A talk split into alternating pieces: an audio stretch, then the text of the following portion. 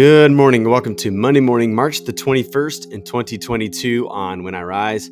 Today we begin Year C, the fourth Sunday of Lent. And on the Monday of the week, we'd like to take a look at the Old Testament passage, which lands in this week of passages from the Revised Common Lectionary and this week in the church calendar year. And so we find ourselves in a familiar spot, Joshua chapter 5, verses 9 through 12. So let me read that passage provide a couple points for reflection, and then we'll spend our time praying along the theme that we find there. Thanks for making us part of your morning on When I Rise. Let's allow our souls to rise, meet God together in a time of prayer.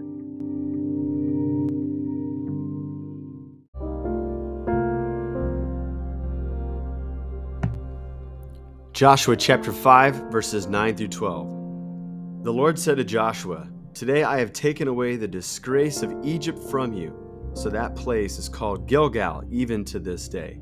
So the Israelites camped in Gilgal and celebrated the Passover in the evening of the 14th day of the month in the Rift Valley plains of Jericho. They ate some of the produce of the land the day after the Passover, including unleavened bread and roasted grain.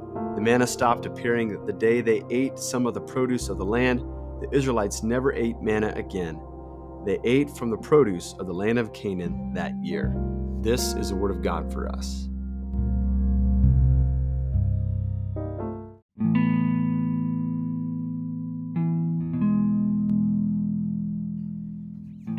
One of the challenging themes of the Old Testament is when God marks out a people, the people of Israel, to be his unique people, uh, there's, I guess, room to celebrate there because God has drawn near to a group of people. But then there's all this room for uh, accusation and judgment uh, against this one people. So, whenever they prosper, it seems to be a straight line. Israel prospers because God is with them.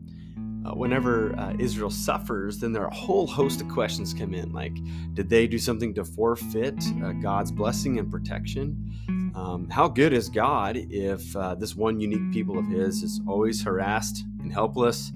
they seem to be taken over by different enemies.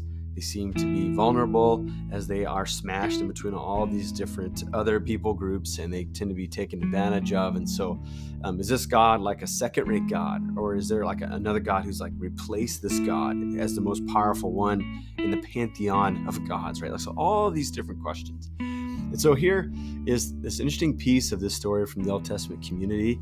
They've just spent over four centuries in the land of Egypt as slaves. They weren't paid, they were oppressed, uh, they were prevented from flourishing, almost like they were forgotten, right? And so Moses appears, sorry, God appears to Moses uh, in the middle of the wilderness and he says, I, I've heard these people's cries after all this time and I want to go do something about it.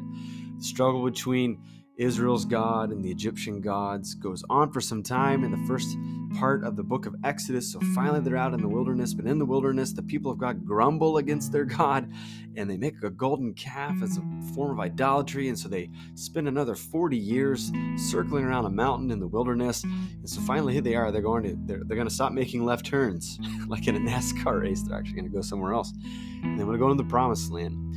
And a couple of critical things happen here. Number one, the provision of yesterday was not going to be needed any longer. You'll notice in our passage that uh, the food, that the manna that was given to them daily uh, for them to be able to be nourished is going to be gone. And now they're eating a different food, the, the food actually the produce from the promised land. Right? So that's a, a critical piece. But I think one of the, the best things about this whole story is the very top of it, verse 9, where God says, I'm going to remove the disgrace. I'm going to roll it away.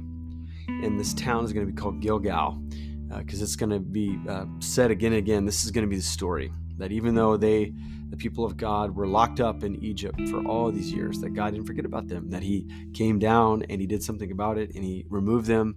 Um, he became the just God who measured back to Egypt all that had done to God's people. And instead of forgetting the promise to Abraham, given several centuries beforehand, this God is going to make good on his promises. He's going to allow his people to come into the promised land. And so, what a critical and crowning moment here at the beginning of Joshua before the great campaign uh, of stomping out the promised land and chasing off uh, the enemies of Israel and beginning to establish themselves as a commonwealth there. It starts with this identity piece, right? They're no longer going to be a people of disgrace, but a people of honor. That's one of the critical pieces of salvation in Christ, um, is that disgrace is rolled away. Um, we are set free. Uh, the scripture tells us that where the Spirit of the Lord is, there's freedom. And a critical part of our salvation is a transformation of our identity.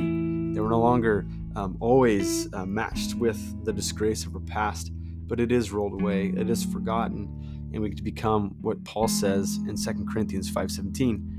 We become part of a new creation. We get to enjoy a new creation. We get to fellowship with one another as new creations. And we get to um, experience and embrace all the things that are new. The former ways are forgotten, and God moves ahead. And I think this is an important part for us to dwell on during the season of Lent, really at any time in our Christian journey, is to understand and know that when we uh, go under the water in baptism, whether through immersion in a tank or under the water that's sprinkled over us um, at the baptismal font, it's a symbolism that, that we vanish and we come back, and now we're covered in the life of God in Christ because of all that God has done through Christ through the resurrection. Uh, we went in the tomb with Him and we came out. And because of that, we have a new lease on life. And so, my brothers and sisters, I pray that you and I would embrace that new lease, that new identity, uh, the freedom from that disgrace from our past, and we get to embrace a new day that's uh, opening up in front of us in the days ahead. So, with that in mind, let's spend some time praying to our God this morning.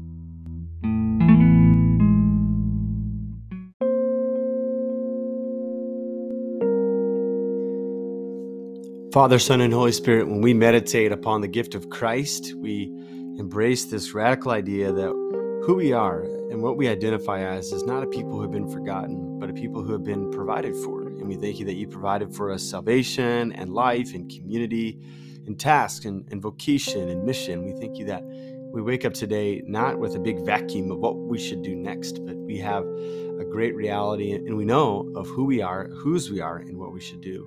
Because God, we think that this world springs up all around us, that the sun rises once again, that breath fills our lungs, and all of it is a gift. And as we go to school, as we go to work, as we engage in family life and an extracurricular life, we know that all of it is gift. And so, God, we embrace it as gift, and we choose to love it as gift, uh, not to spurn it, uh, not to feel obligated towards it, uh, but in our freedom, that the freedom that Christ gives us, we embrace it with purpose and with hope. So, God, this day I pray for us as we engage every life and every opportunity. I pray that it would be brimming with possibilities and that we'd see you draw near to us. We ask all these things in Jesus' name. Amen.